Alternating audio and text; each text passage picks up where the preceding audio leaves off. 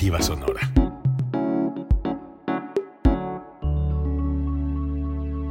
Código Libre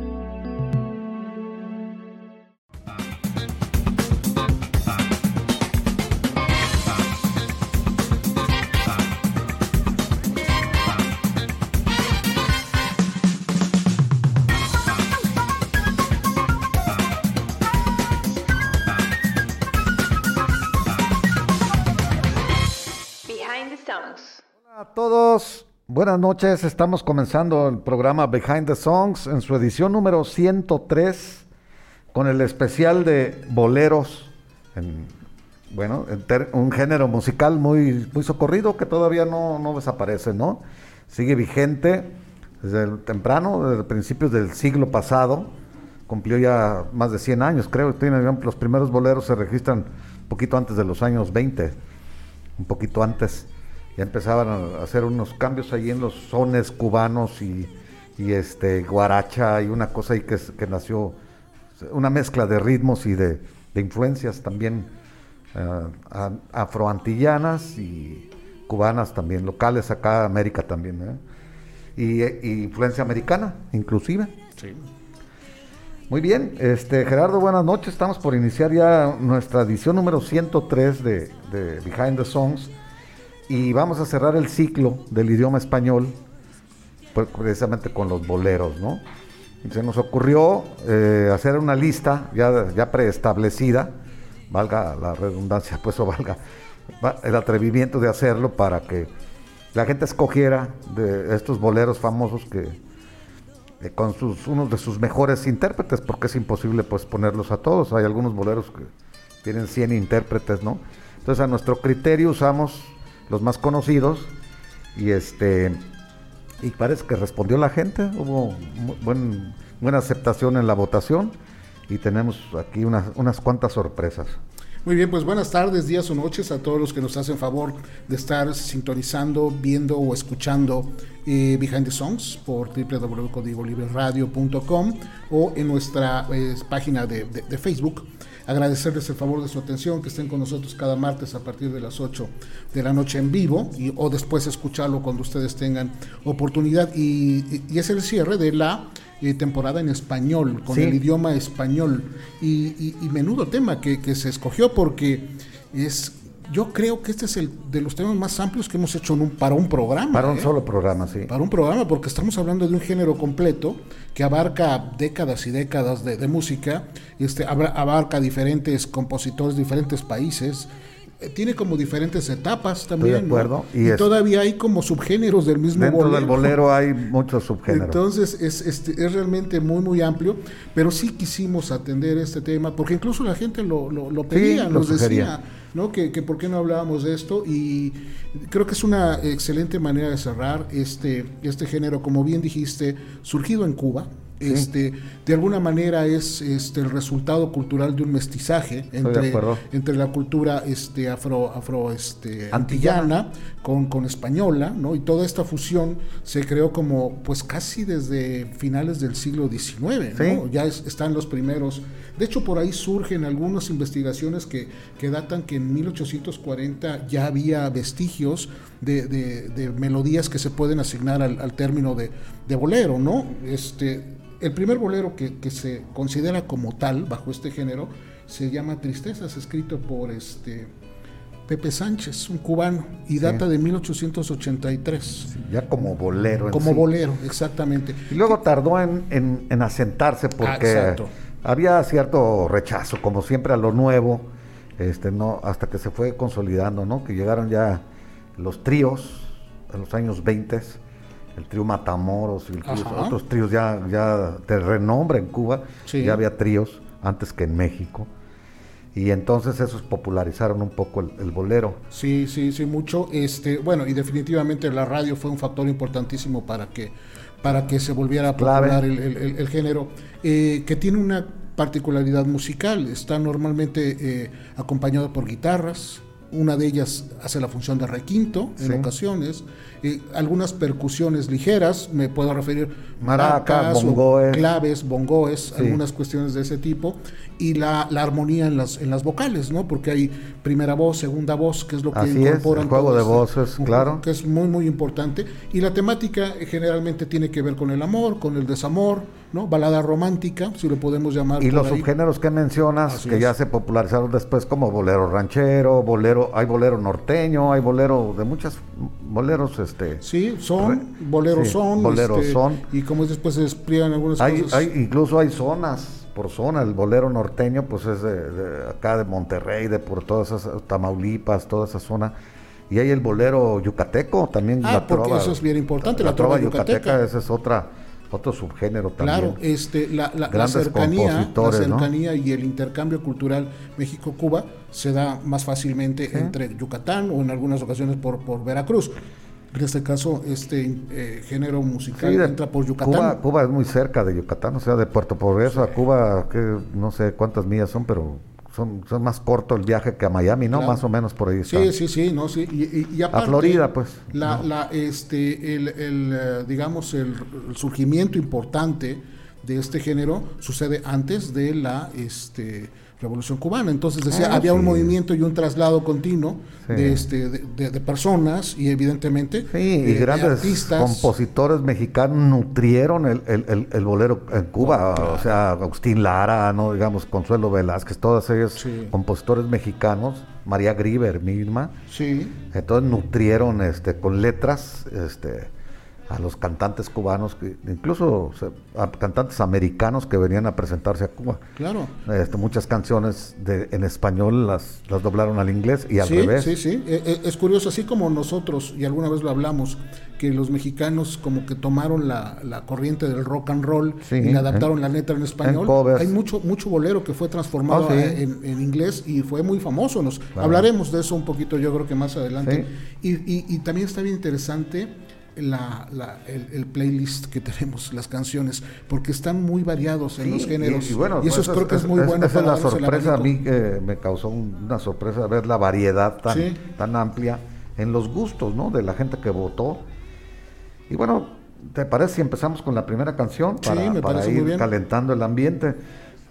la sorpresa más grande que yo me llevé de, es saber que 100 años, la canción que vamos a escuchar ahorita, ganara la votación. Okay, pues Entonces empezamos con el gran Pedro Infante y el bolero titulado 100 años.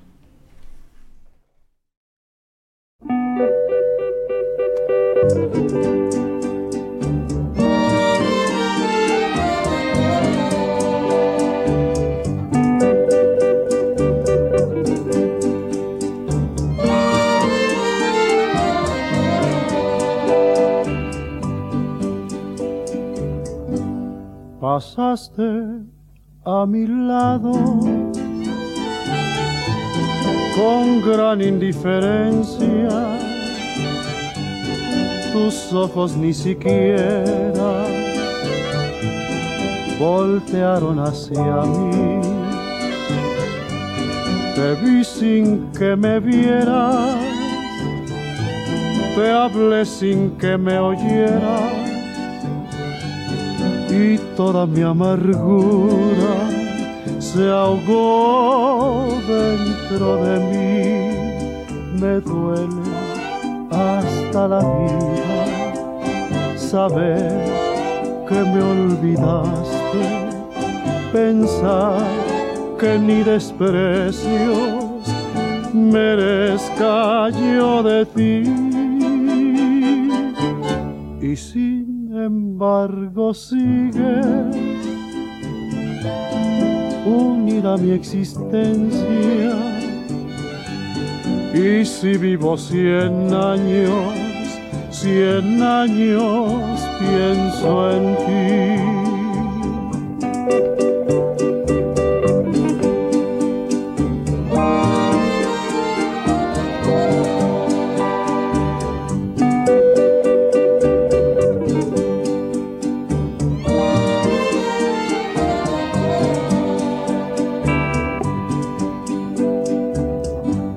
Pasaste a mi lado con gran indiferencia. Tus ojos ni siquiera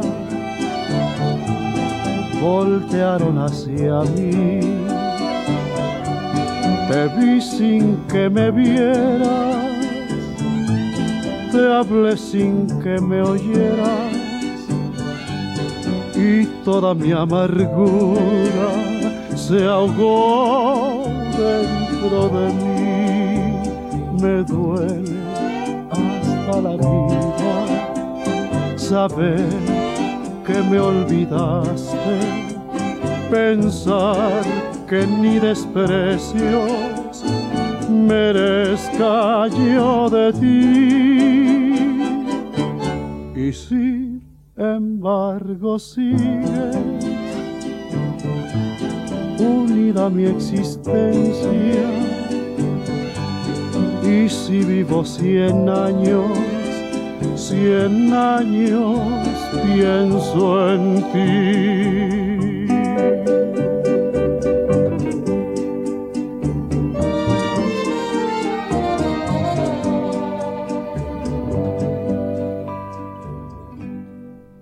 Este fue el gran Pedro Infante con la canción Cien años del maestro Rubén Fuentes y de Alberto Cervantes, él hizo la letra Alberto Cervantes. Eh, un gran letrista también y un gran compositor. Rubén Fuentes se le conoce más su trabajo como arreglista y como compositor musical de, muchísimas canciones, eh, de las más conocidas del bolero y del bolero, y fue creador del bolero ranchero. Él es el que le, le escogía las canciones a Javier Solís cuando todo el mundo decía, oye, pues todas las canciones de Javier Solís son muy buenas. Pensábamos que tenía mucho talento Javier Solís para escogerlas. Pues claro que no era Javier Solís el que las escogía. ¿no? Sí, muchas de las canciones y de los arreglos musicales de las de los temas de José Alfredo Jiménez también pasaron por las manos de Casi todos pasaron por manos de... Hay que recordar que José Alfredo Jiménez no sabía música. Ajá. Se sabía el, círculo de do cuando mucho en la guitarra para poder componer y nada más. Él, él hacía las letras y, y Rubén Fuentes estuvo atrás de todas, casi toda su obra haciendo la, música con mariachi, ¿no? Y en este caso, eh, Rubén Fuentes, que tenía un talento eh, y un oído musical impresionante, de verdad, y era lo que estábamos hablando ahorita. Empezó en su niñez a tocar violín. Un, talento que quizás no se ha reconocido la, la importancia que tuvo, no nada más en el género, sino en la música mexicana. creo que definitivamente. Creo que es un compositor subvalorado. Y, y, sobre todo arreglista, porque el, el género ranchero y arreglarlo del modo orquestal que lo hace, tiene una tiene un talento y sobre todo lo que te digo adaptarlo a las voces de cada quien claro. porque esta canción de Pedro Infante es una canción o sea única pues este en el sentido de que vamos le halló perfectamente la voz a, Pedro Infante para esta canción. Creo que queda no sí también la métrica de la canción es muy buena y, bueno creo yo que es la mejor de Pedro Infante a manera a mi manera los intérpretes que, que, han este eh, ejecutado cantado canciones de, Rubén Fuentes, pues la voz, decirte algunos, ¿no? Jorge Negrete, Lola Beltrán, Miguel este, Aceves Mejía, Miguel Aceves Mejía, Amalia Mendoza, Amalia Mendoza, José Alfredo Jiménez, Marco Antonio Muñiz. El propio Marco Antonio Muñiz. Este, bueno, Marco Antonio Muñiz le, debe la carrera, él lo dice siempre a Rubén Fuentes, ¿no? O sea, de sus éxitos iniciales de su carrera como solista, todos eran de Rubén Fuentes. El despertar, escándalo, todos son canciones de él y él este y, y, vuelvo a y aparte él, era violinista a los 18 19 años ya estaba tocando, como primer violín en, el, mariachi Vargas de, Calitlán el, original el de Silvestre Vargas y luego se hizo el director musical del, mariachi, ¿no? Se encargó del mariachi Vargas de Tecalitlán. De hecho, muchas canciones las hizo eh, junto con Silvestre de las, Vargas, sí, ¿no? De las, de las de, las pioneras, sí, sobre todo los sones, ¿no? La, eh, las alazanas. es que, por ejemplo, los temas. Las culebras, este, las alazanas, hasta la viquina. La es viquina. De es de él. O sea, de Rubén Fuentes. Son, temas. El guapango de Qué bonita es mi tierra es de él también. o sea, temas que representan himnos himnos nacionales, de, o sea, muy representativos de, un éxito de Vicky Carr, ni princesa ni esclava, ah, es de él. Y con, con, ese tema, curiosamente, ganó un Grammy Este, precisamente. y después también, porque Rubén Fuentes eh, eh, participó en eso, eh, en el disco de canciones de mi padre. De Linda Ronstadt. que es cuando retoma esas canciones antiguas de Tata Nacho, de todas esas canciones que recordaban precisamente. Y él es el arreglista del disco. El arreglista del disco, que también es una. Esto es lo que, bueno, el mariachi evidentemente es un sonido muy mexicano, lo sabemos, hay gente que le gusta más que otro, eso está claro, es un género, pero la, la, la dificultad del, del arreglo es muy complejo. O sea, tal vez, no sé si se valora eso. Estamos hablando de una orquesta, de un mariachi completo. Eso te iba a decir. o sea, no, hay mariachis cortitos. Cuando estás hablando de mariachi, mucha gente cree que son el guitarrón, este, un violín y una, trompeta, y, para de no, no, no, no, Hay mariachis de cuatro o cinco violines, de tres trompetas, de, con arpa inclusive. Sí, sí, sí. Eh, con guitarra, vihuela, guitarrón o sea que es muy, muy amplia la gama pues de un mariachi, ¿no? De hecho, fíjate, en los, en los años 20, cuando se inauguró la XCW, en 1930 se inauguró la XCW en México. Sí. Emilio Azcárraga Vidaurreta, el, el, dueño y el fundador, traían los mariachis porque iba estaba pues el mariachi de moda. Y él le dijo a Silvestre Vargas que metiera trompetas. Esa es una contribución de Emilio Azcárraga Vidaurreta a los mariachis. No traían trompeta antes los mariachis. Eran más de cuerdas que de, viento. Entonces, la, ese es un, reconocimiento a, a Vidaurreta, que algo ha de haber sabido, porque no creo que se le haya ocurrido como una ocurrencia, sino que él sabía de música. Sí, no, y tenía una visión muy, muy importante, no se lo puede. Y ese, esa, esa contribución al mariachi la tuvo él, así como como resaltar cuando Rubén Fuentes agarra ya el control del Mariachi Vargas de Tecalitlán durante varias décadas incluso. Este, él metió más bien los violines y todo lo que era cuerdas como, como, como soporte de base de, las, de los arreglos musicales. ¿no? Para darle un poquito más de, este, de, valor al trabajo de, Rubén Fuentes, eh, y hablando ahorita que tú estás diciendo de la, de, la radio en México, ¿no? la radio que fue eh, fundamental entre los 40 y todavía hasta finales de los 50 este, y, los intérpretes que pasaron y, el movimiento eh, social que se vivió a partir de la radio, la XW, como dices, ¿no? la voz de América. Latina de hecho, Pedro Infante debuta como artista profesional en la XEX. Era, era exacto, una, una, una alterna. Antes era incluso más, más, vieja que la XW esa. Nomás que era más chiquita. Sí, era más pequeña. No tenía la potencia que tenía la, Entonces, el sonido que sucedió entre los 50 y los 60 eh, eh, fue muy importante. Es, la edad de oro, ¿no? De la, este, tenía la primera, cuando se inauguró, tenía 100 mil watts de potencia. Así es así. La XW, imagínate. La voz de la América Latina se, oía hasta Santiago de Chile. No había interferencia de onda. No, y estás, no, la potencia, como bien dices, era una cosa, digo, a comparación de las otras pequeñitas, comparado con las pequeñitas este, locales del DF, claro, pues. Claro, claro. Esta se oía hasta donde no. Y, después la, subieron, ¿eh? Y la XW sigue, sigue vigente todavía. Todavía hay una más vieja, vigente, la, la, B grande de México, ¿te acuerdas de esa estación? es más vieja un es, más grande, Dios más vieja, este, por, por algunos años.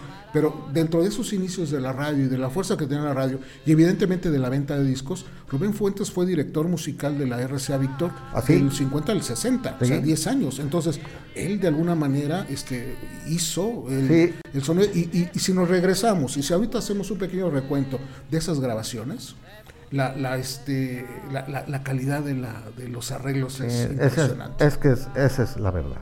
Sí, entonces. Atrás de estos este grandes éxitos está también todo el soporte de los arreglos de este gran, gran compositor y murió pues de 95 Acaba de morir, sí, hace, unos, hace menos de un mes. Se murió el 5 de febrero de, de, hace un mes. Sí, no, todavía no hace el mes que Rubén Fuentes. Pues no se hizo este, mucho ruido, ¿verdad? De la muerte de él. Sí, digo, sí, sí. Este, digo, salió en, la, en, las planas, pero me refiero a que no. Regresamos a lo que, a lo que decíamos. Yo creo que Rubén Fuentes tiene un lugar importantísimo en la música mexicana. No estamos hablando de algo en particular. En la música mexicana en, general, y aparte, pues es el orgullo de Ciudad Guzmán. ¿no? Este, él nació en, Ciudad Guzmán. Evidentemente, su carrera ya la hizo posteriormente en, la capital del estado, Jalisco, de Guadalajara.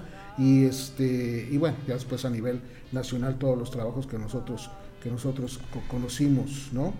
Y, bueno, esta, esta versión que escuchamos ahorita de, de 100 años se tienen registradas 189 versiones con diferentes intérpretes. Imagínate. Como habíamos dicho, vamos a poner señores, ok, ¿y la canta quién? O sea, hay una variedad y, y hay variedad tan diversa como evidentemente se presta más al, al género ranchero, ¿no? Vicente Fernández, este Rosenda Bernal, pero también gente pop que se ha querido meter a estos terrenos, a veces no sé si bien o mal. Hay una, hay una versión con Mijares, hay un disco que grabó Mijares haciendo como duetos con Pedro Infante. Sí, ya falleció, o sea, pues este, como holograma, ¿no? Por, pues sí, con una figura, o sea, en los conciertos les ponían como un holograma. la pantalla, ¿no? Y que alguna vez sucedió con Natalie Cole y este su papá. Bueno, ellos creo que fueron pioneros, ¿no? Pero este pero bueno, el formato se agotó ese, ¿verdad? Ah, Yo creí que iba a tener mucho más éxito. No, no, sí, y sí hubo algunas, ¿no? Yo recuerdo también a Polanca cantando con Sammy Davis Jr. así en este, ¿Así? En, ese tipo. Pero, pero lo que me quiero, me quiero regresar al tema de Mijares, Pedro Infante, o sea, creo que sí hay una distancia muy muy grande sobre todo en los estilos son otros, ¿no? son otros estilos y, otra personalidad y otro tipo de interpretación y este y, de dónde pues lo charro de de no, Mijares, eso te digo, entonces eso sí fue una, una, una treta mercado, mercadológica para vender discos, nada más, que en lo personal yo no, yo no avalo mucho, ¿no? Pero bueno, hay gustos para, para todos, ¿no? Con Rocío Durcal hicieron lo mismo, duetos virtuales, o cómo le llaman duetos virtuales, podemos más, llamar así. Sí, como unos duetos virtuales. Sí, a muertos los, los reviven. Este, y bueno, hicieron un concierto muy bueno de Elvis Presley también con los músicos originales de su última gira. Y él cantando y sincronizados con la pantalla de él. pero ellos en vivo, ¿no? Sí, ah, más complejos ya hay ya hay hologramas que hacen, pero eso ya lo veremos después. ahorita estamos tercera dimensión. Estamos con estos temas. Fíjate, yo no sabía ahorita que estaba yo leyendo del tema de, Rubén Fuentes. Rubén Fuentes estuvo casado con la actriz Marta Roth. ¿Te acuerdas Marta sí, también que compuso algo de canciones Marta Roth. Yo creo este que en, le ayudó él poquito y ahí le, le, hacen algo, ¿no? Y, y, la, la, otra parte, bueno, después de, de, estar casado con ella, estuvo casado con Imelda Miller, eso sí yo no sabía. Fue su última, fue su última pareja. Eso lo, vi ahorita en la investigación que hacíamos, la Imelda Miller. ¿Pero fue su esposa o más su pareja? No, pues bueno, no, no, no, entré en ese, no entré en ese detalle, ¿no? Pero este sí, eh, fue su, su, su, última pareja. pues. Ajá. Sí, este cantante mexicana, ¿no? sí, bueno, Marta Rota era una actriz. Sí, yo, sí, yo recuerdo a Marta Rota. Y también se le reconocen por ahí alguna que otra canción, ¿eh? Muy bien, eh, deja ver si hay alguien que nos ha eh, eh, llamado, nos ha mandado mensajes. Pascual, Pascual Espinosa conectado. Pascual, gracias, gracias por estar aquí. Ana Lilia Hernández también conectada, muchas gracias. Javier Martínez desde Phoenix.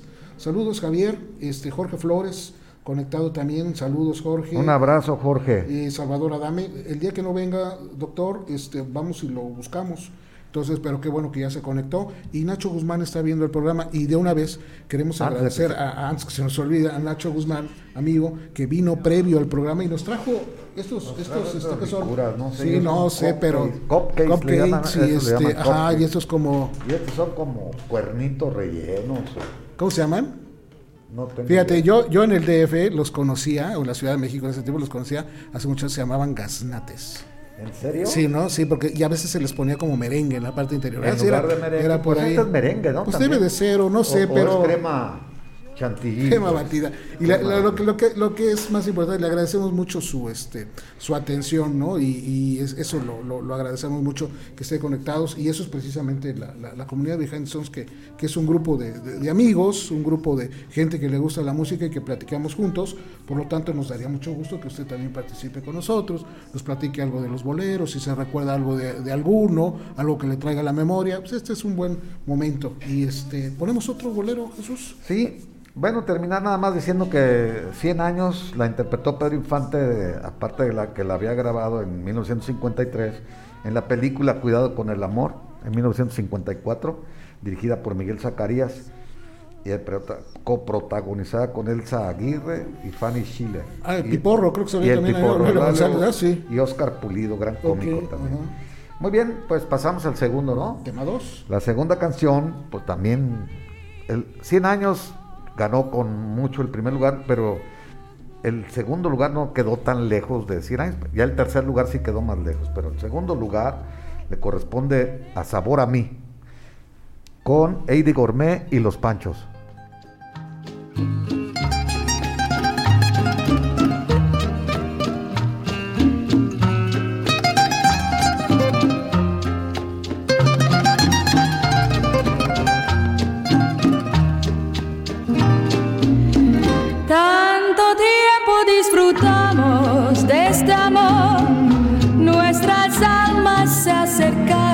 Tanto así que yo guardo tu sabor, pero tú llevas también sabor a mí. Si negaras mi presencia en tu vivir, bastaría con abrazarte y conversar. Tanta vida yo te di que por fuerza tienes ya sabor a mí. No pretendo ser tu dueña, no soy nada, yo no tengo vanidad. De mi vida, doy lo bueno, soy tan pobre que otra cosa puedo dar, pasarán más de mil años, muchos más, y yo no amor la eternidad pero allá tal como aquí, en la boca llevará sabor a mí.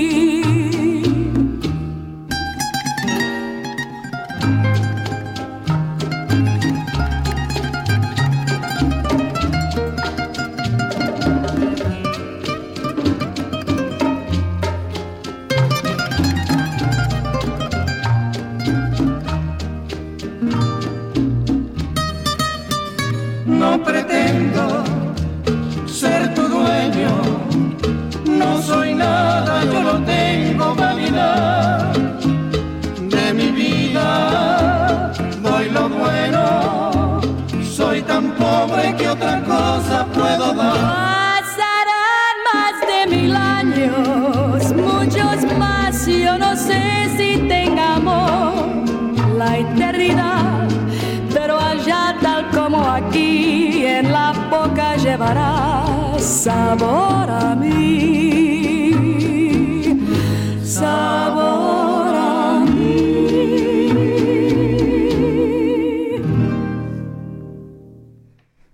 Bueno, este fue el gran éxito de Álvaro Carrillo, compuesto por el compositor oaxaqueño Álvaro Carrillo. Es un bolero de 1959 en la voz de Eddie Gourmet y acompañada por el trío Los Panchos, gran trío mexicano de fama internacional, ¿no?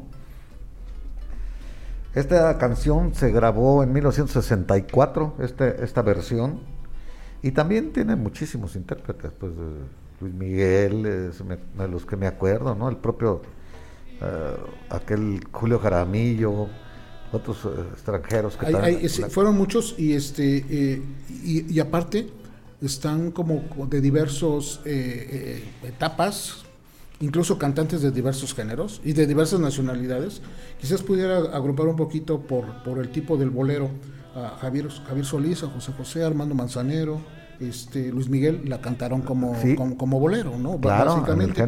Pero luego también hicieron como una pequeña, este, eh, ¿qué te puedo decir? Arreglo, un poquito más tropical, porque incluso la, la, interpretó alguna vez Pérez Prado, este, Rolando la serie, Bebo Valdés, entonces tiene como otra, otra particularidad, ¿no? Y también se ajusta a lo que es el bolero ranchero, que se puede hacer una, un arreglo, porque hay interpretaciones de Pepe Aguilar, de Pedro Fernández, de Alejandro Fernández. Y el mismo Javier Solís. bueno, Javier Solís y también aquí. Incluso italianos, Pepino Di Capri tiene una, una, versión, este Ornella Berti tiene otra versión, y, y no se queda únicamente ahí, hay una generación más, más nueva, que de intérpretes que también la, la, la, este, ha cantado, como Natalia Lafourcade, Caliuchis, una chica que está de moda actualmente. Incluso esto yo lo veía, yo no lo sabía. Hay una, un grupo de K-pop, de esto que están muy, muy de moda actualmente, llamado EXO, que tienen una versión de este tema de Sabor a mí, que no se queda únicamente como una versión mexicana. Sí, claro. Es, una, versión internacional. Esto ya es, ya es eh, recorrió todo el mundo, ¿no? Sí, sí, sí. Y se fue traducida a muchos idiomas también. Es una gran canción, también es un, gran bolero de 1958. La registró ah, en 1900, eh, registró la composición el 11 de julio del 58 y se grabó por primera vez en el 59, ¿no? Hay una este, historia. Una anécdota, así que platica el hijo, ¿no? De Álvaro. Sí, el hijo, Álvaro Carrillo, este... Junior. Junior, de hecho así está, este, platica que eh, él, Álvaro Carrillo, su padre, y lo que en ese tiempo era su, prometida, ¿no? Ana María Inchaustegui, madre de Mario, madre, de, Álvaro, ¿no? Este, eh, cuando eran novios, eh, Álvaro estaba bebiendo y estaba cantándole y, la, besaba continuamente. Entonces, eh, Ana María, la, novia, le decía, me vas a emborrachar, ¿no? Dice, no, no te voy a emborrachar, lo que pasa es que te estoy dejando sabor a mí, ¿no? Esa era como la... Sí, decía que de tanto beso que le daba, le estaba pasando el alcohol que traía en la, en la boca, en la sangre, pues también.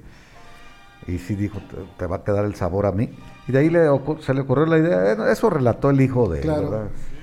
Eh, suena un poquito lógico también. Álvaro, Álvaro Carrillo tiene más, más de 300 canciones compuestas. Yo creo que esta puede ser la más, este, o de las más, de las, más, este, no, sí, eh, en, el mundo sí, la más internacional. Internacional, por llamarla así, ¿no? Conocida. Sí, a lo mejor acá, pues, la mentira, este, puede ser este, el andariego. Oh, sí. Todas acá en México sí son más conocidas, pero. A nivel internacional. Pero sabor a mí, sí. Y sobre todo esta versión que le dio Eddie Gourmet y los Panchos, esa por, por todo el mundo, ¿no? Sí. La voz aterciopelada de Eddie Gourmet con el trío tan eh, prestigioso que eran los Panchos. Es una historia muy curiosa de Eddie, de Eddie Gourmet. Este ella es americana, ella nació en Nueva York. sí, nació, nació, en, Nueva York y Edith, Gomezano es un hombre... De origen árabe, ¿no? ¿Qué era? Es de origen, bueno, su... libanés. turcos. Turco libanés, sefaradis. Este, entonces, al... al sefardíes. sí, sefaradíes o sefaradis. O este, al, tener ese origen, tienen alguna relación eh, española, ¿no? Porque a fin de cuentas era de la, de la parte de de, de, de, de, este, de Castilla, ¿no? Entonces, ah, eh, ya me, me, movieron ahí. Este, por eso tiene la facilidad del idioma español, ¿no? Porque sus raíces de alguna manera hay este, eh, herencia, herencia yo me este, imagino también ¿no? yo me imagino que creció oyendo música de español que todo, tiene su historia. Porque el, español lo dominaba perfectamente. Tan lo dominaba bien que fue intérprete en la, en la ONU de este, del idioma, ¿no? Entonces el idioma español, y por eso suena tan natural y se escucha tan, este, tan, tan fresco, ¿no? Pero, pero Eddie Gourmet eh, empieza en Estados Unidos su carrera, su carrera musical. Eh, graba con la orquesta de Tommy Tucker en 1950, su primer, su primer disco. Trabajó y cantó con la orquesta de Glenn Miller también. Eh, y posteriormente se casa con Steve Lawrence su pareja que también trabajaron juntos en, el show, era su pareja artística, ¿no? Entre los dos hacían presentaciones por todas partes, tenían incluso algunos este, juegos o algunos sketches antes de las, de las canciones, entonces tenían un show montado, incluso en programas de televisión, esta pareja fue, fue muy conocida. Y eh, fue en el en 1991 cuando vino la última vez, la verdad no sé si fue la única, es Frank Sinatra a la Ciudad de México a cantar al Palacio de los Deportes. Y Eddie Gourmet y precisamente Steve Lawrence abrieron el, este, el, concierto y en algún momento cantaron los, los tres juntos, ¿no? Este, y bueno, pues la gente pues reconocía muy bien a Eddie Gourmet precisamente por esta trayectoria de, del trabajo que hizo con los Panchos y por este disco, ¿no? Este disco en particular que se llamaba Eddie Gourmet canta en español, que fue el primero que hizo con el con Después hizo un álbum triple, creo, doble o triple. Hizo, dos discos más. Hizo dos discos más. Se completó en un este álbum triple que Ajá, sí, por eso este después hizo otro que se llamó Cuatro Vidas y después uno de Navidad, Blanca Navidad. hicieron hicieron tres tres juntos, ¿no? Y, y, también la, la, historia de los, de los Panchos es este es, extraordinaria. Es extraordinaria. Debutaron en Nueva York. Es que ese dato es bien curioso. Los Panchos inician su carrera en Nueva York. Nacieron en Estados Unidos el, como trío. Sí. sí. Y siempre casi tuvieron también un vocal, un primera voz este, extranjero.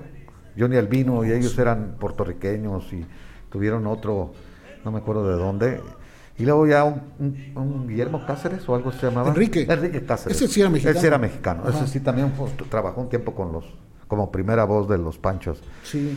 Pero como que le batallaron con los cantantes, creo, ¿no? Pues tenían, me imagino que eran difíciles. El Güero Gil era, eran caramba. Sí, pues era tenían fama de... y el Güero Gil, este, Alfredo Gil. Eh, ellos eran, eran la base de los Panchos, Chucho Navarro y Alfredo Gil. Alfredo Gil, no sé si te acuerdas que hasta estuvo en la cárcel, asesinó a no sé quién personas, o sea que era de armas tomar. Pues. Era, era, difícil. Y Alfredo Gil fue otro que contribuyó a, hacer el, los tríos algo diferente, así fue el requinto. Él, él adicionó el, el, virtuosismo del requinto. ya, no es que no existiera el requinto, sino que él, él le dio, después ya todos los tríos imitaron eh, o sea, traían un, un, virtuoso en el requinto, todos los tríos. Entonces buscaban a alguien que, que tocara la melodía con el requinto en los este en los impases que hay en las, sí, el, primer el primer cantante que tuvieron los Panchos fue Hernando Avilés. Él era él era puertorriqueño, este, y después que alguna vez lo platicamos aquí Raúl Show Moreno también estuvo con ellos él es, boliviano. Este y después ya después de ellos Albino, dos una, eh, Johnny, Albino, que es el que aparece en el, el que aparece con Lady Gourmet ¿no? este, que hace la primera voz. Que hace la primera voz. Y es en 1964 cuando es la compañía de discos CBS que les propone básicamente que incorporaran una voz femenina a este bueno ya no es un trío si lo queremos llamar cuarteto o un trío con una cantante porque en realidad pues un cuarteto no no era como tal y participa Eddie Gourmet y pues tuvieron un éxito este, fenomenal con este con este disco no y con este con este tema. Regresando un poquito con, con Álvaro Álvaro Carrillo un compositor también este magnífico no de los mejores compositores que ha tenido este este país oaxaqueño, como bien dices, ingeniero agrónomo, este, ingeniero agrónomo de Chapingo, que bueno, pues no, no ejerce, sino, qué bueno que no ejerció, porque si no, no nos hubiera dado estas canciones que, que todos conocemos. Y murió trágicamente, Muy joven, a los 50 años, sí. sí. venía, venía de, de Acapulco, iba regresaba de Acapulco. Ah, regresaba de Acapulco, este, Cuernavaca, entre Cuernavaca y México murió. Eh, cuando vas entrando a México, antes de Topilejo por la carretera Cuernavaca, está el colegio militar. Sí. ¿No? Eh, por ahí, ahí fue donde. Ya, ya llegando. Ya casi llegando, ya estaba por llegar a unos kilómetros de estar este, en la Ciudad de México, un vehículo que venía en sentido, eh, bueno, en el otro, este, eh, en el otro carril, se sale y los impacta de frente. Lamentablemente muere el, este, el chofer, bueno, pero y posteriormente muere. su esposa también, muere Álvaro este, Carrillo y sus hijos, Álvaro y ay, se me va el nombre de este, tenía, tenía otro hermano más pequeño, bueno, eran niños, estamos hablando de 5 o 6 años quizás, venían en el asiento trasero, salen este, lesionados, ¿no? Y, pues, pero sobreviven, pero en ese accidente perdieron a sus dos padres, ¿no? Y arriba del vehículo.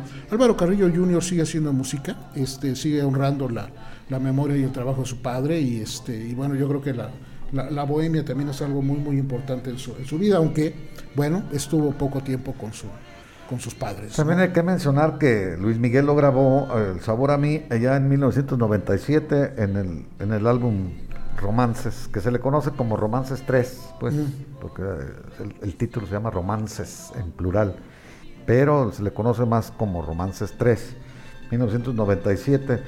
Y bueno, decir que, que Luis Miguel, que gracias a Luis Miguel una generación joven conoció este tipo de este tipo de canciones, ¿no? Eso sí se tiene que reconocer. Porque la gente lo asocia rápido con Luis Miguel, eh, Sabor a mí, no lo asocian como nosotros, bueno, como yo, que lo asocio a Eddie Gourmet. Hay otra gente que lo asocia a, cantantes más, más cercanos, ¿no? Mira, pero mientras este, reconozcan a los a los autores, a, los autores y que reconozcan las canciones nuevamente, este, creo que se logra un cometido y eso y eso y que sepan eh, interpretar las letras. Ahora, ahora vuelvo y, voy a volver a sacarlo del tema de hace un rato de, de Mijares Pedro Infante Luis Miguel tiene la voz y tiene el carácter para interpretar el bolero, digo eso ah, también. Digo, un bolero moderno, ¿no? Este, renovado, con, sí, con otra instrumentación, otros arreglos, pero sí tiene el, carácter y la voz. Yo no digo que Mijares no tenga buena voz, pero yo creo que no era precisamente como para entrar con Pedro Infante. pero eso es también cuestión de gustos, ¿verdad? totalmente de gustos. Porque no sé yo qué tan exitoso haya sido ese disco de Pedro Infante y Mijares. Pero... Este, unos, unos comentarios que tengo, déjame, déjame ver, este por aquí eh, eh, Barbarella, que más bien es este Flor, está conectada con nosotros. Flor, qué bueno que estás nuevamente con nosotros y espero que te esté gustando el programa. Argel Zúñiga, también conectado, este, y hablaba de, de, 100 años, el mejor bolero para, para él. Y, felicitar a Argel también, hace unos días fue su cumpleaños. Argel, este, felicidades. Marisa Tello, este, también refiriéndose a la, canción de Pedro Infante, qué, qué bella canción, jamás podría pasar de moda. Claudia Solórzano dice sobre la misma canción de 100 años, le, le agradezca a su esposo Pascual por dedicársela y cantársela. Qué bueno, está muy bien. Y Gaby Vázquez, conectada también. saludos, saludos, Gaby. Saludo, Gaby. mucho gusto que nos estés con, oyendo.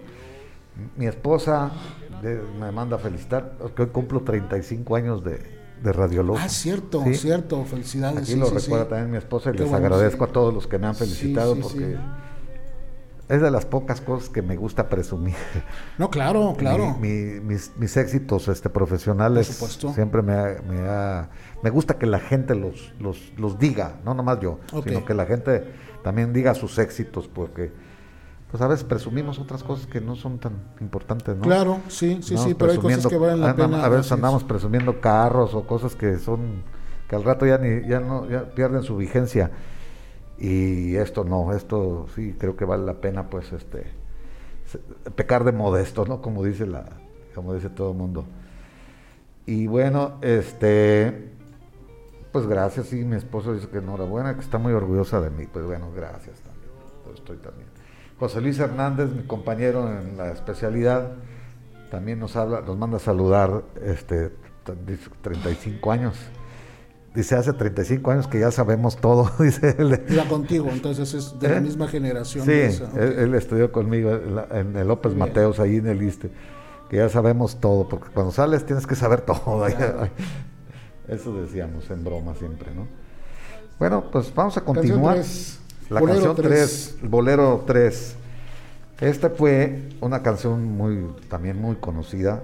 Esta canción se llama Mía, con Armando Manzanero.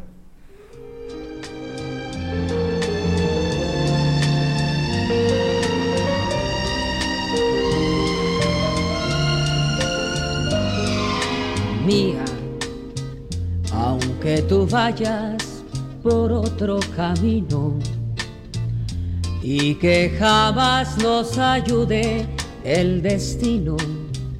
Nunca te olvides, sigue siendo mía. Mía, aunque con otro contemples la noche y de alegría hagas un derroche, nunca te olvides sigue siendo mía, mía, porque jamás dejarás de nombrarme. Y cuando duermas habrás de soñarme, hasta tú misma dirás que eres mía. Mía aunque te liguen mañana otros lazos, no habrá quien sepa llorar en tus brazos. Nunca te olvides, sigue siendo. Mía,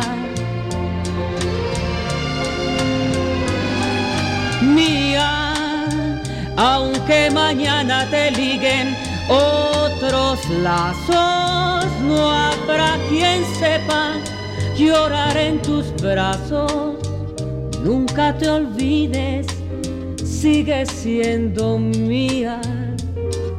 Sí, siempre mía.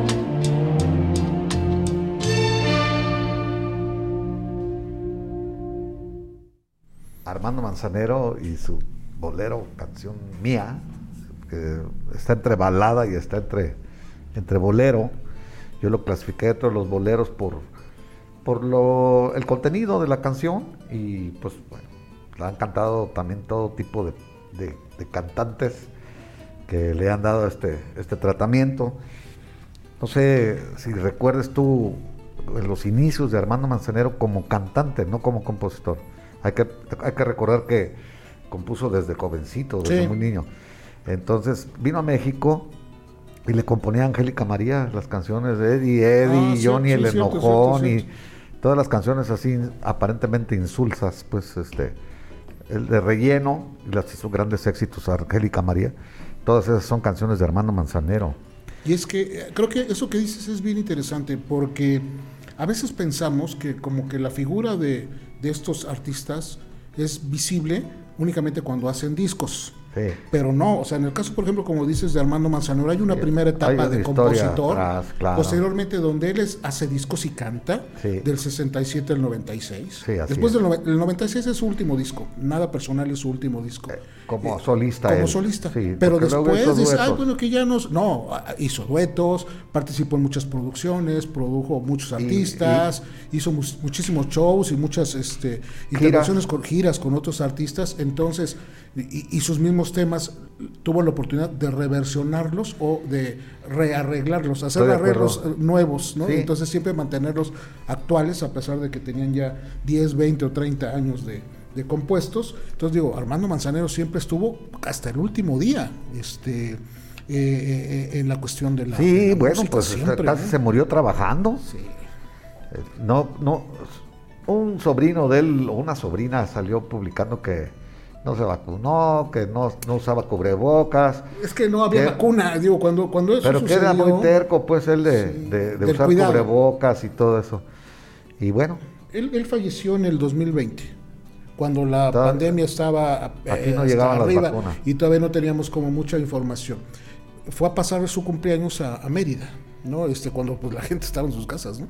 Y él, y él fue y, y ahí contrae el virus, ¿no? Y, 15, 20 días después. Eh, Fallece a finales de, diciembre. Su cumpleaños fue es los primeros días de diciembre y él fallece en los finales. Entonces sí, este eh, el COVID se lo, se, lo llevó, ¿no? Tenía 85 años, creo, 85, 86, muy fuerte todavía, digo, muy este muy vigoroso para la para, la edad, este, pero pues lamentablemente eso eso pasó. Cuando él fallece todavía era, tenía el cargo de presidente de la Sociedad de Autores y Compositores de México. Siempre estuvo peleando ahí el cargo porque él era de los empecinados en que los compositores recibieran un justo trato y que no estuvieran, este, ¿cómo se dice? Violándole sus derechos, pues, de, pago, ¿no? De cuota, o no sé cómo se le llama eso, ¿no? Eh, y bueno, sí lograron muchas cosas. muchos, muchos compositores le agradecen a Armando Manzanero el haber defendido también eh, los derechos de autor, ¿no?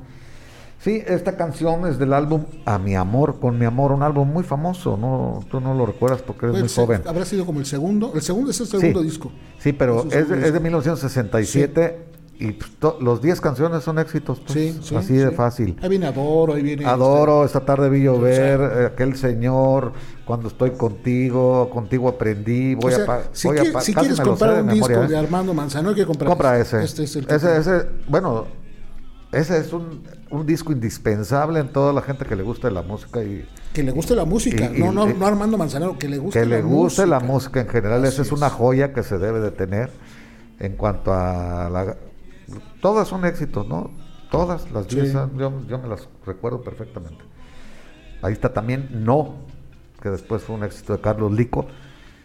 Carlos Lico hizo una cosa, grabó sin permiso un, EP, e un EP. Ahí estaba No, Adoro, Esta tarde vi llover y creo que una que se llama Tengo. Tengo la mejor estrella, la primavera, no sé cómo se llama. Entonces Armando Manzanero se enojó y dijo, vamos a meter al bote a este cabrón. Creo que era, este era yucateco también. Este señor. Carlos Loco era yucateco. Este vamos a meterlo al bote.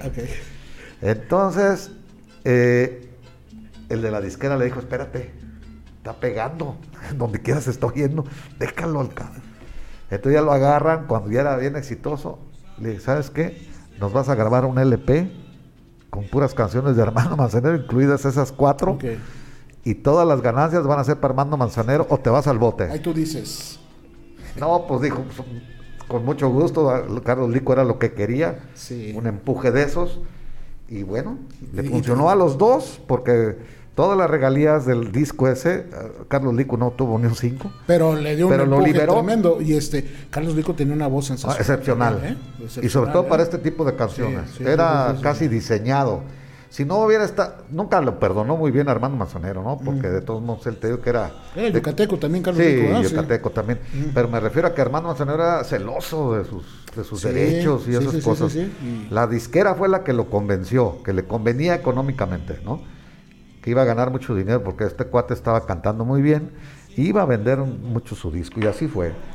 Entonces le pagó con creces este, los, derechos, ¿no? El otro se benefició también. Armando Manzanero, que fue un este eh, pues muy prolífico compositor, de álbumes hizo 23, solista, pero tiene más de 400 canciones compuestas y se pueden casi, yo creo que casi poner unas 50 que son éxitos internacionales. Sí, claro. internacionales. Así como hablamos de las que escuchamos antes que son éxitos, eh, Armando Manzanero tuvo muchas que fueron tocadas en Japón, en España, en, en, portugués, incluso.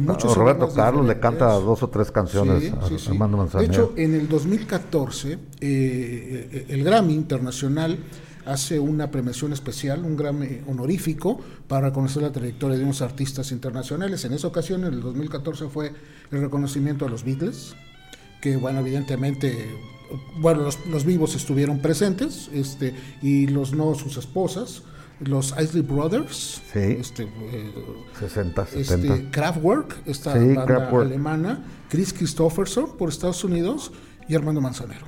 A nivel internacional, ¿no? Por la aportación que, a la música en general. A la música en general, ¿no? Sí, y fíjate qué estilos todos, ¿eh? Diferentes. Así es, así es. Y, y, variados. Kraftwerk, pues esa era electrónica, ¿no? De sí, alemanes. Sí, sí, sí. Entonces, este, pues es otro de los, de los, de los grandes este, mexicanos que han hecho aportes, vuelvo a repetir, no a la música mexicana, a la música en, en general, del trabajo que ha hecho y que hizo eh, Armando Manzanero, ¿no?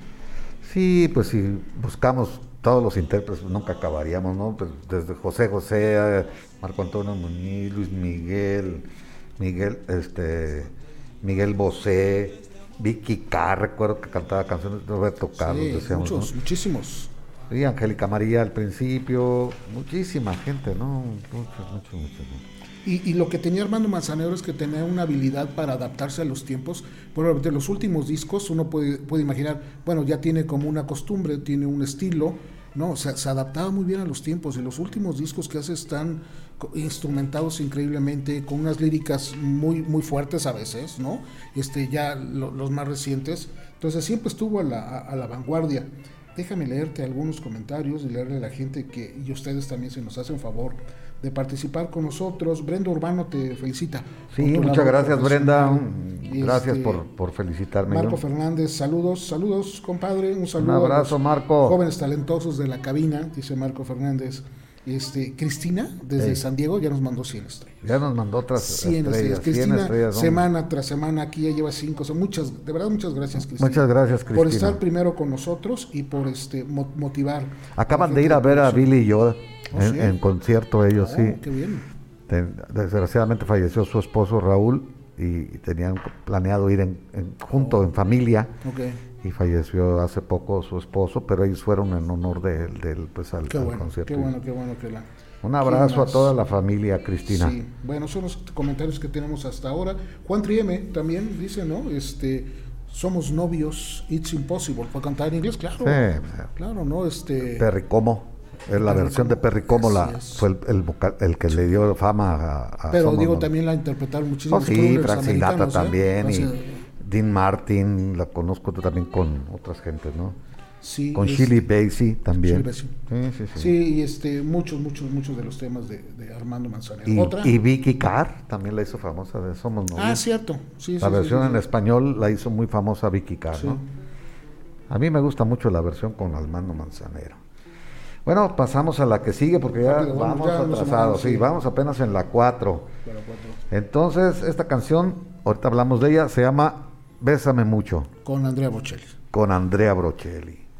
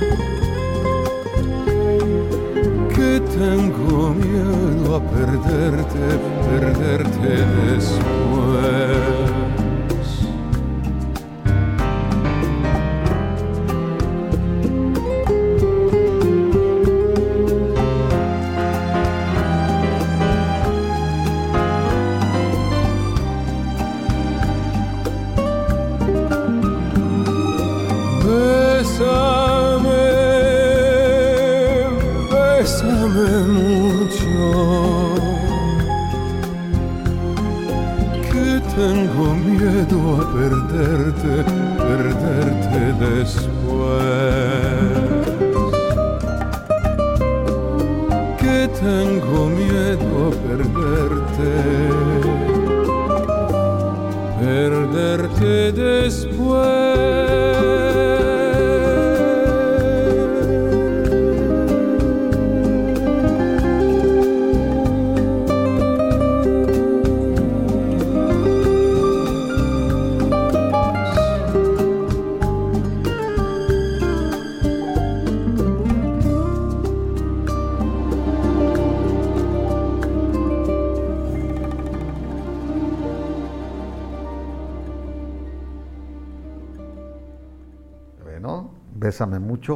Consuelito Velázquez, grabada en 1940, en- bueno, la, es- la escribió en 1932 y se estrenó en 1940.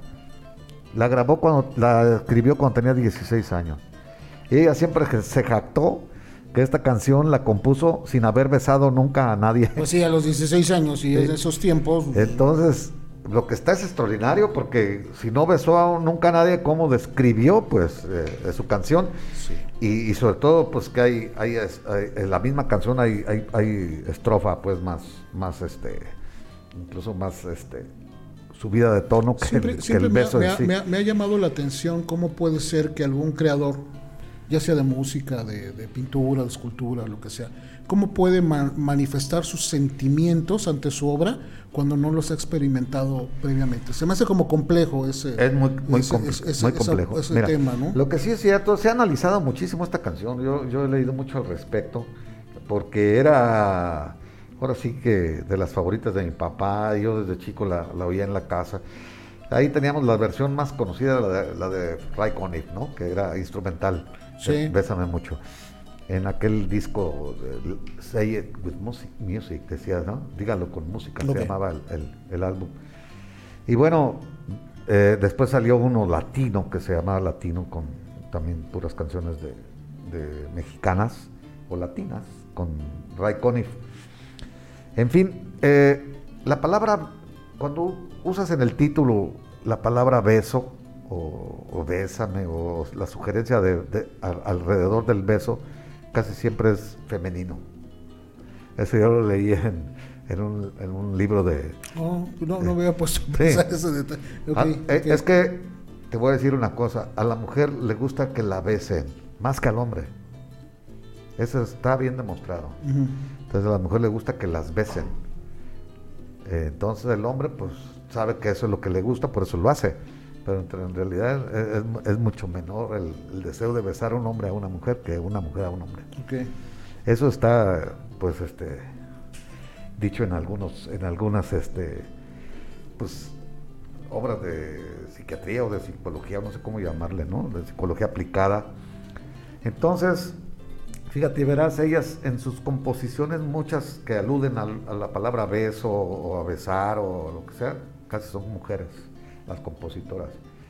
Y bueno, queda de manifiesto aquí, si es cierto, que yo creo que sí es cierto, de que a los 16 años componen esta canción, esta, esta Consuelo Velázquez, pues eh, habla de, que era una niña, ¿no? Podríamos decir todavía, sin haber tenido vivencias este, pues, sexuales o carnales, no sé cómo explicarlo, que suena difícil de creer, pero cierto, pues cierto, pues, está demostrado, porque tiene fecha la, creación de esta canción.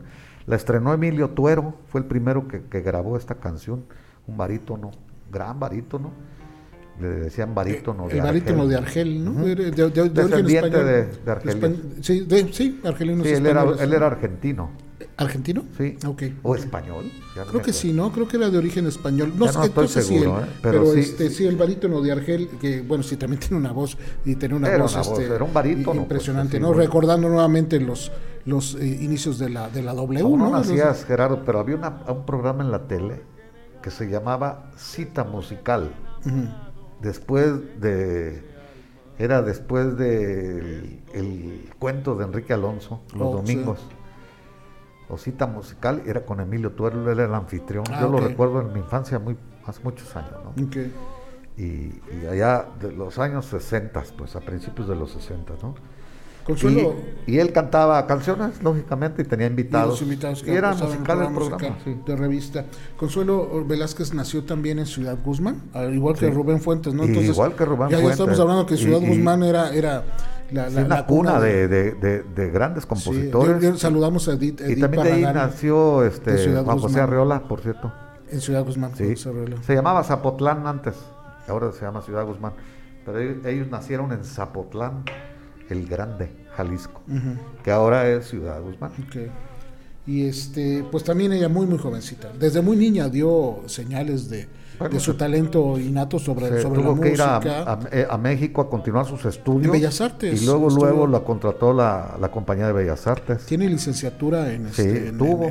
bueno, sí tuvo. Tuvo licenciatura en, música, pero desde muy jovencita empezó en Guadalajara, en la, la, Academia Cerratos. ¿Sí? donde ella empezó este, sus primeros pasos en la música, que no abandonó y que no dejó, porque aparte era una soberbia pianista. Ah, era una pianista de concierto. Por eso a los 18, 20 años ya estaba en Bellas Artes, ella como primera pianista en orquestas ahí grandes, ¿no? Y luego se la jaló, no me acuerdo qué, orquesta la jaló hacia trabajar con ella. Y, y otra vez se sale aquí. No, ya no va a estar. Sí, bueno, Pésame mucho es la canción más versionada en el idioma español. Así de sencillo. Tan fácil como eso. y en todo el mundo, ¿eh? o sea, en todos los idiomas y en todas las... No se sabe bien cuántas, pero... No, hay, no hay el dato preciso. ¿Te acuerdas que lo estuvimos hablando ya de esto? Ajá. Algunos decían que más de 800. Sí, yo veía que, probablemente sean más de mil, pero es muy difícil seguirle la, huella, ¿no? Porque, bueno, hay muchas... Y hay, grabaciones y hay, también traducciones a otros idiomas. A pues. muchos idiomas. Entonces ahí se pierde un poco más. Pero sí, vamos a ponerle que anda cerca de las mil. Cerca de las mil diferentes interpretaciones. Mil grabaciones diferentes, ¿no? Andy, Andy Russell, ¿te acuerdas de Andy Russell? Sí, claro. Este, Él hace la, primera interpretación al idioma inglés. Y bueno, después el inglés se, se, se, corre por muchísimas.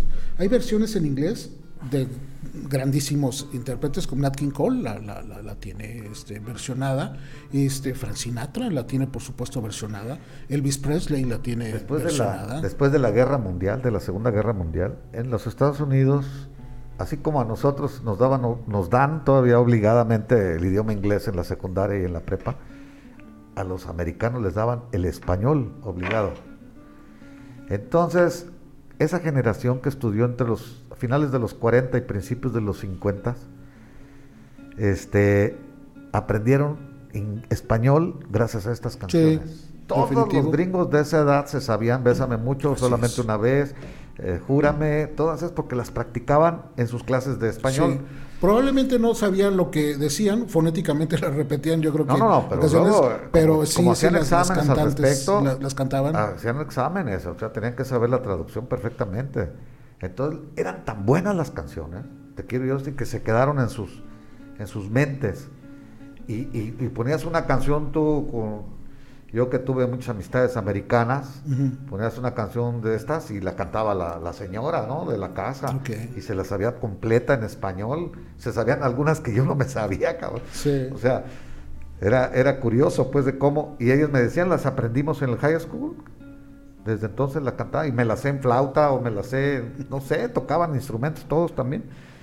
Y bueno, aquí en México ah, pasó algo más o menos con nosotros, ¿no? Nosotros teníamos un maestro que estaba en todos lados inglés, en todas las escuelas que había, y nos aprendimos este, Strangers in the Night, este, Raindrops Keep Falling on My Head, todas esas canciones. Sí, sí, sí, sí. Entonces nos las aprendimos en inglés, pues eh, gracias a esas clases, pero sin saber también qué, significaba, ¿no? a, mí me ponían Let It Be, yo me acuerdo para la, clase de, de, inglés. Y hablando precisamente de los Beatles, este, por este tema de Let It los Beatles tienen una versión, tienen una versión, la grabaron y el dato curioso es que esta fue una de las versiones que utilizaron cuando hicieron su, su este su audición para para para, Decca Records. para EMI. pero no, primero en Decca. Ah, sí, que Decca eh, los bateó. Pero ahí la ahí la metieron y no la pelaron. y después la metieron a EMI. El, gran error de Decca que ya alguna vez platicamos aquí y después con EMI que es la, compañía que los que los contrata en, el, 62. este es uno de los temas que que, que, que y que al última estuvo a punto de ser incluida en el Heavy Road y la descartaron. En las últimas cuatro canciones que escogieron, descartaron Bésame mucho. Viene, viene una grabación, creo que es en el Anthology One, en, el, en sí, en una recopilación, ya de, recopilación este, este, de, temas que no grabaron. De, que se este, habían separado. Aparece, pero también hay un dato bien interesante. ¿Te acuerdas de Jaime Almeida? Sí, como Un musicólogo, un locutor, una, una, personalidad de, los, de los medios, de la radio, de la televisión. Este, si alguien sabía de música era, era él. Este, alguna vez comentó que hay una gran relación entre Yesterday y Bésame mucho. Él encontró en una investigación que hizo 150 coincidencias fonéticas dentro de la canción. Entonces, supone que Bésame mucho fue de alguna manera la inspiración para componer posteriormente no lo dudo. Yesterday, ¿no? No lo dudo.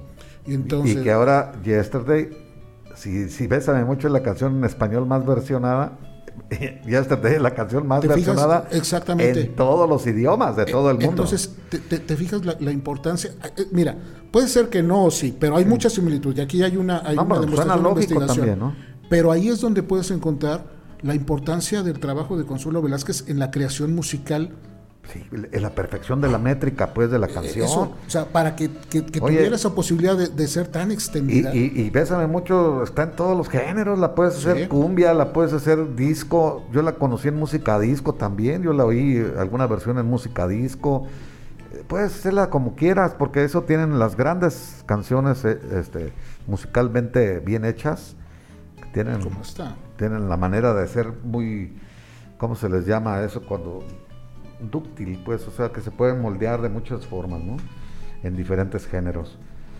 Sí, bueno, decían que, este, cuando entró, eh, o sea, primero fueron al, cantaron 14 canciones los Beatles con Pésame mucho en la en Decca Records el primero de enero del 62 y Paul la cantó como solista. La tocaron nuevamente en la audición para los estudios EMI cuando ganaron el contrato el 6 de junio, seis meses después, o sea, el 6 de junio del 62. 62.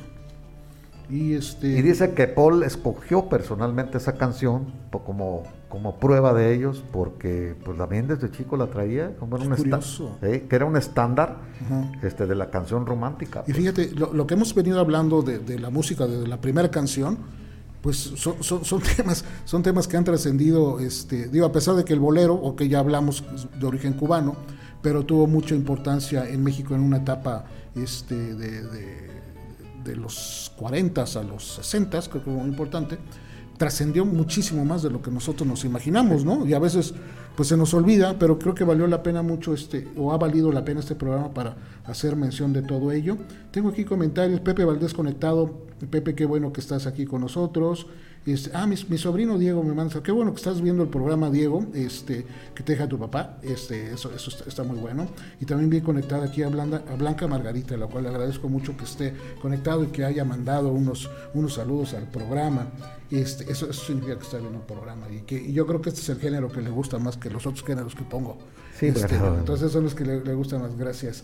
Marilena Solares también, tarde dice, pero aquí está. Juan Guzmán también, tarde, pero que también aquí está. ¿No? Este, Marilena Solares dice, Jaime, Almeida sabía muchísimo de canciones.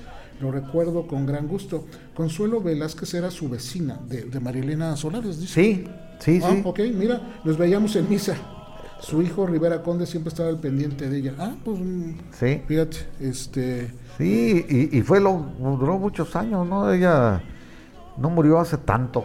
Consuelito Velázquez, pues no estoy seguro hace cuánto, pero... Yo tampoco, no, no recuerdo. A ver, aquí debe de estar, déjame te digo, de, su, muerte, pero este... En el 2005 se murió el 22 de enero. Sí, nació en, en 1916 pues mira, duró. Sí, y todavía, todavía yo la recuerdo ya, ya con una edad este, eh, avanzada.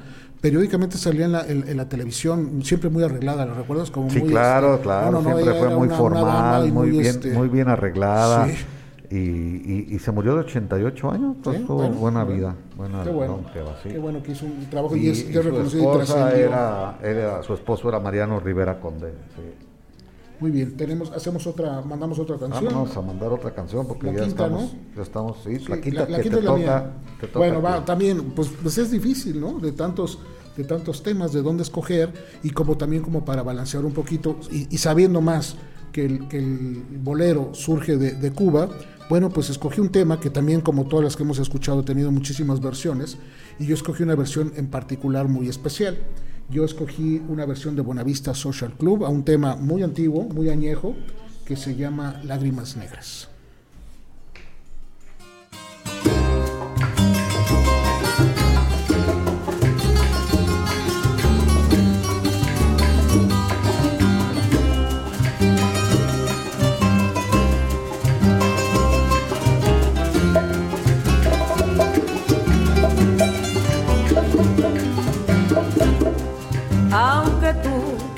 Echado en el abandono, aunque ya has muerto todas mis ilusiones.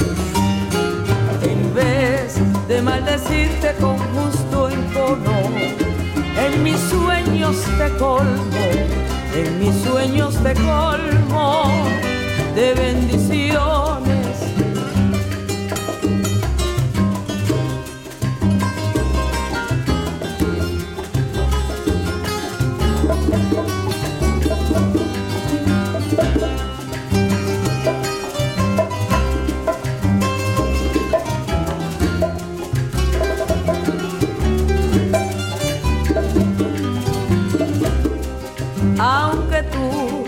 echado en el abandono, aunque ya han muerto todas mis ilusiones.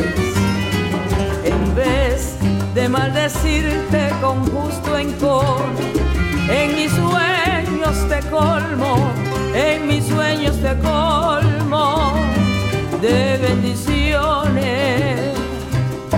Sufro la inmensa pena de extravío. Siento el dolor profundo de tu partida y lloro sin que sepas que el llanto mío tiene lágrimas negras, tiene lágrimas negras como mi vida.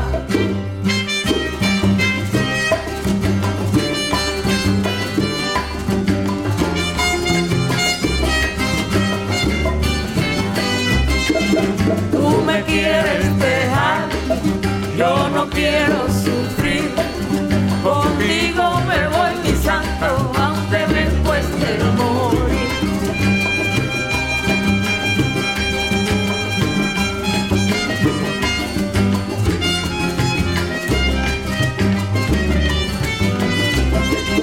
Tú me quieres dejar, yo no quiero sufrir. Contigo me voy mi santo aunque me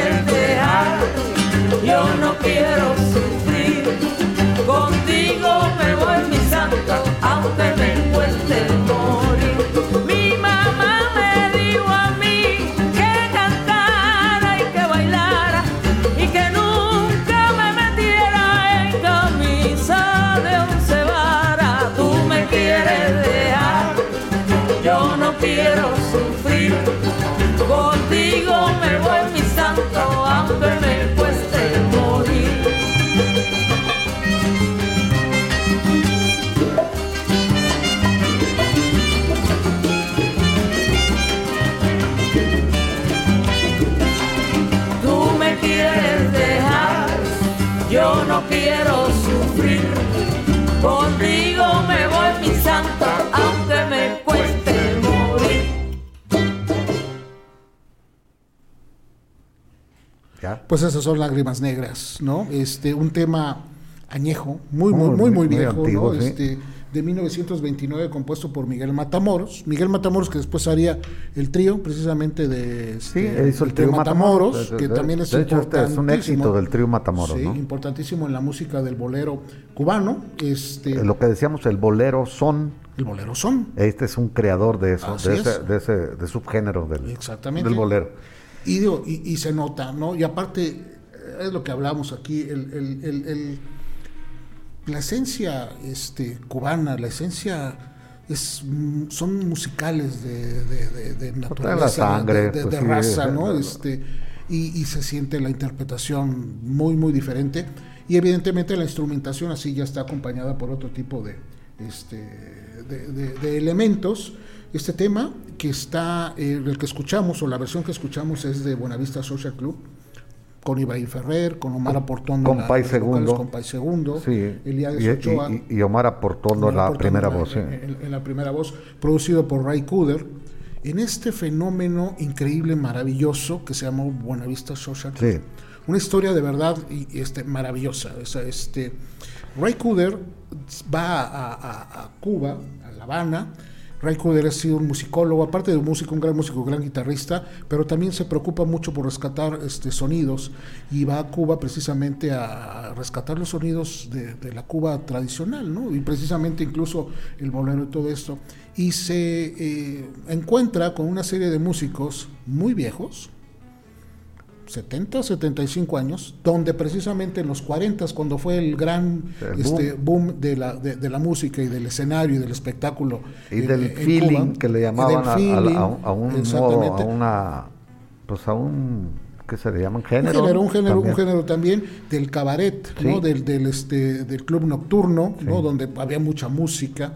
eh, pero pues evidentemente eso se, se acaba y pues los músicos ya tienen muy pocos espacios para tocar, pero los recupera, los, los este, empiezan a grabar cosas, después regresa con Vin Bertens, eh, este, el- el productor este, de cine, director de cine, y graban un documental maravilloso, ¿no? con toda la historia de ellos, y vuelvo a repetir, como si fueran unos niños de 75 años, disfrutando la vida de una manera increíble y tocando los instrumentos con una habil- habilidad impresionante, hacen muchos de ellos su primera gira internacional, se van a Ámsterdam a dar un concierto, Holanda, todo esto está documentado en un, en un video, en un, este, eh, en un filme, y posteriormente terminan esa gira en el Carnegie Hall en Nueva York Sí.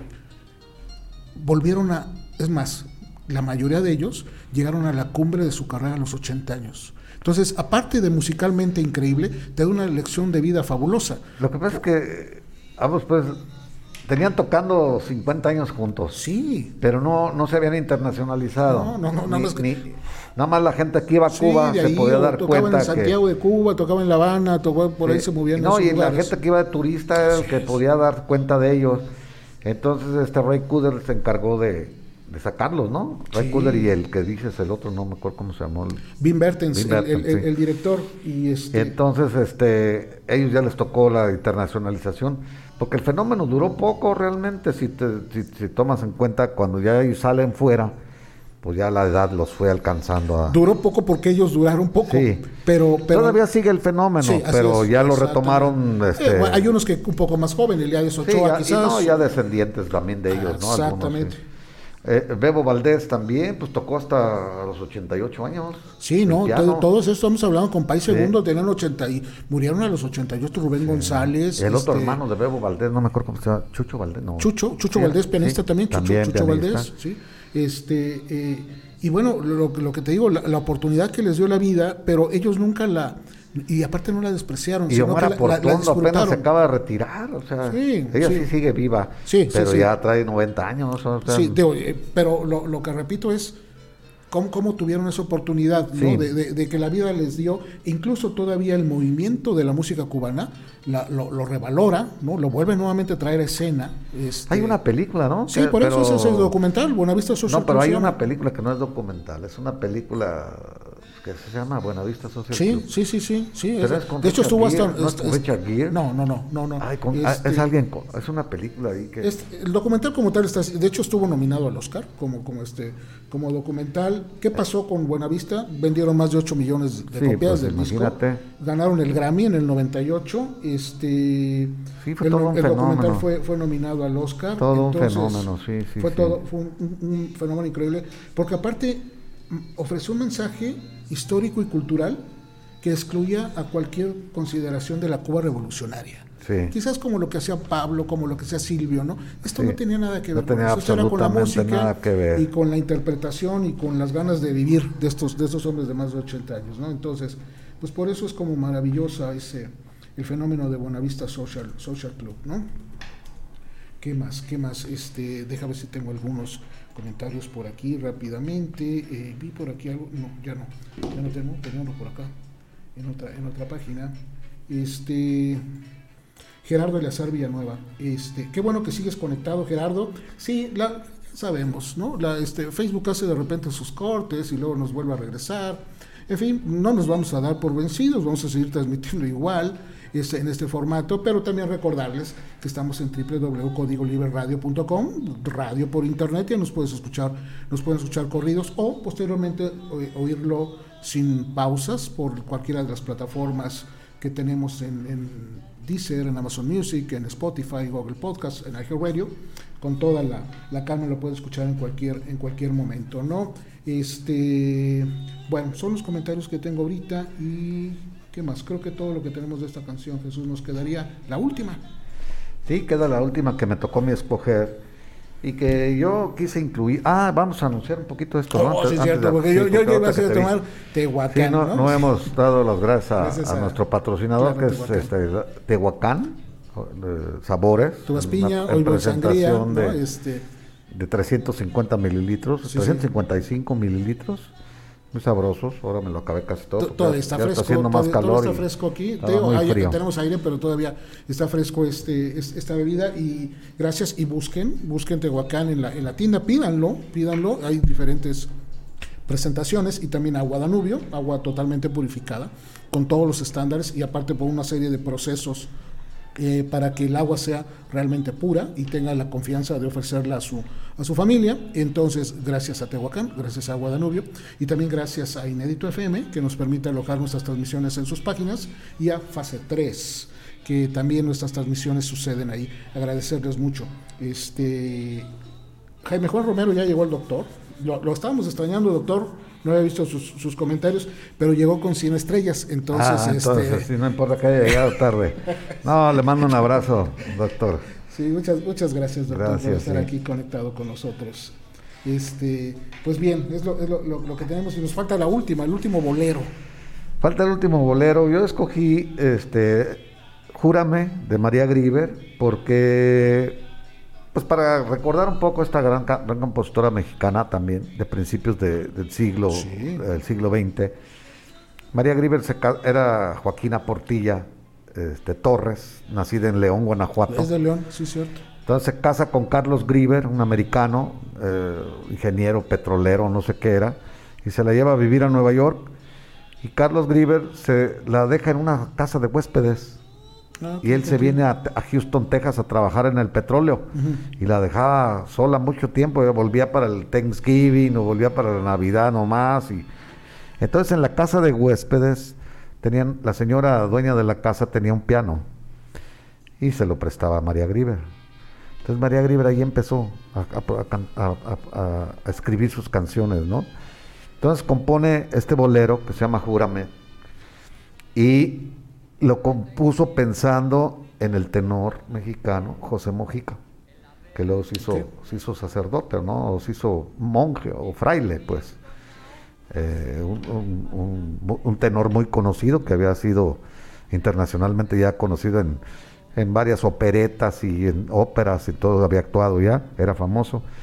Entonces María lo graban por primera vez en 1926 y luego se inaugura años después, en el 33 creo, se inaugura el, Radio City Music Hall y ahí lo vuelve a cantar José Mojica, ¿no?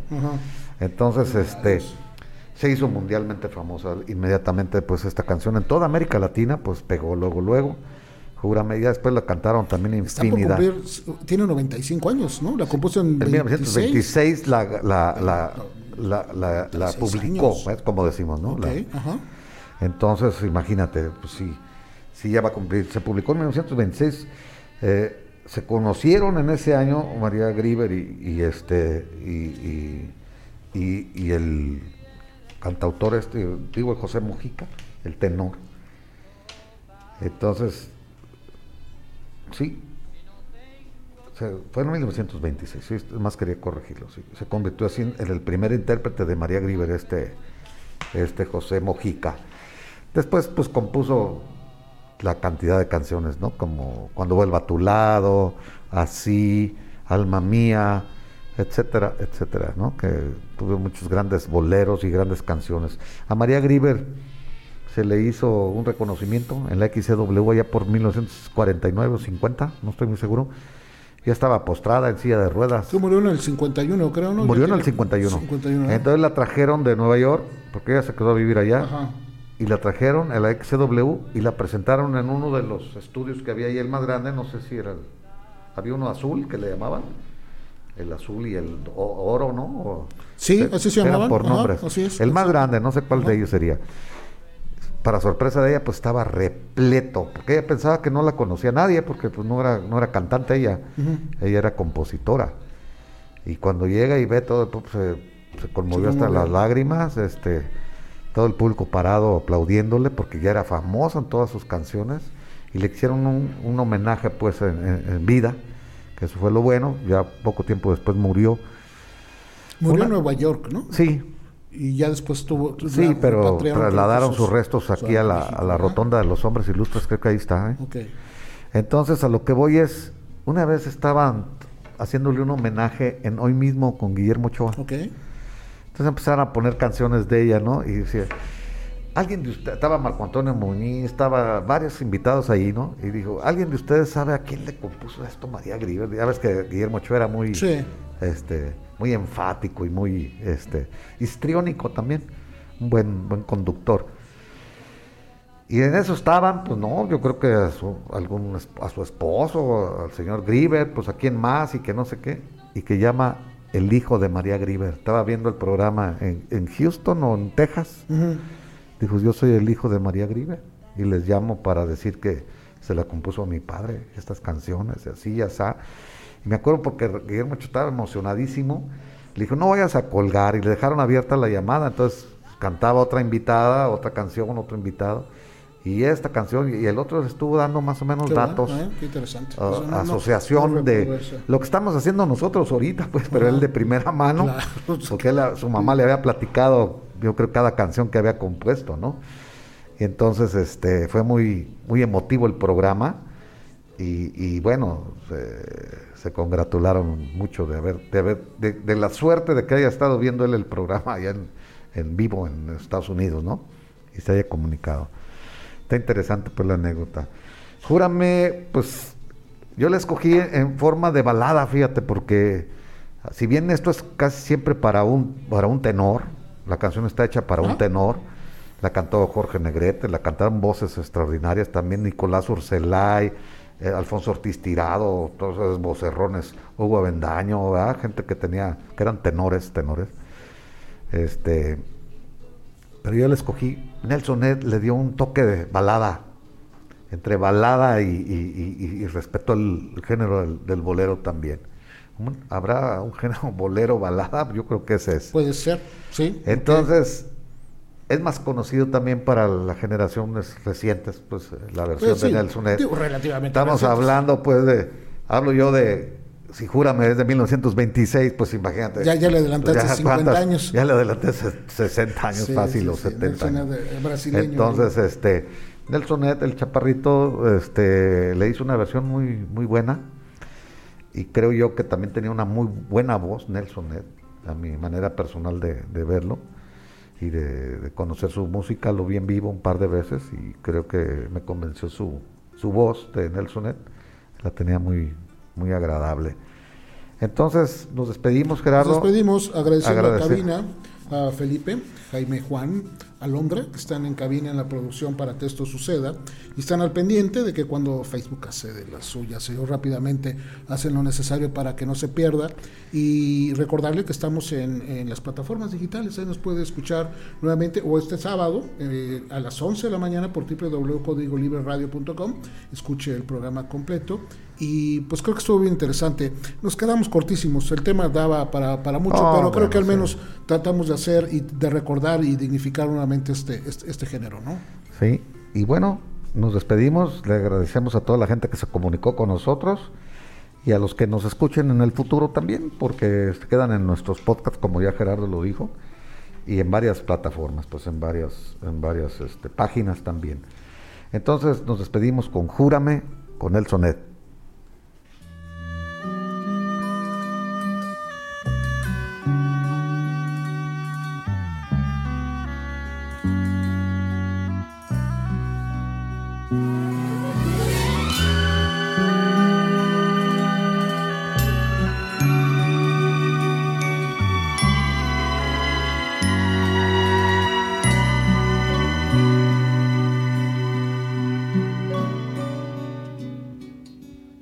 Todos dicen que es mentira que te quiero, porque nunca me habían visto enamorado. Yo te juro que yo mismo no comprendo el por qué me fascina tu mirada. Cuando estoy cerca de ti, y estás contenta. Yo quisiera que de nadie te acordaras. Tengo celos hasta del pensamiento que pueda recordarte otra persona amada.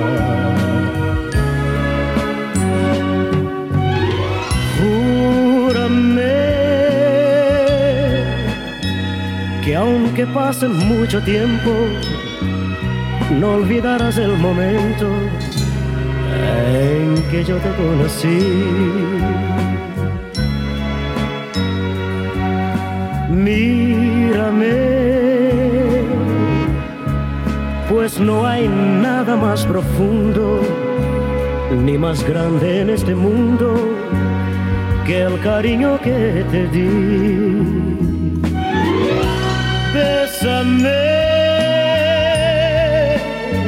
con un beso enamorado como nadie me ha besado desde el día en que nací.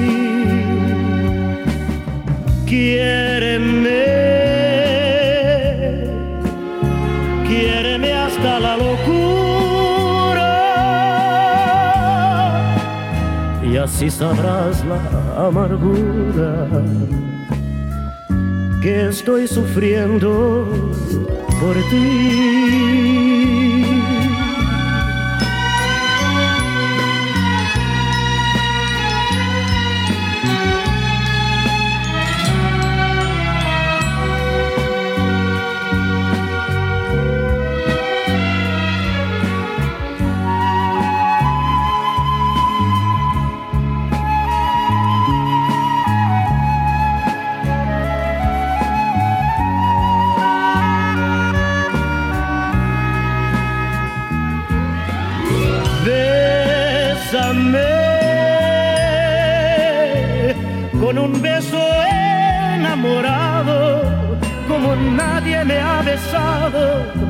Desde el día en que nací.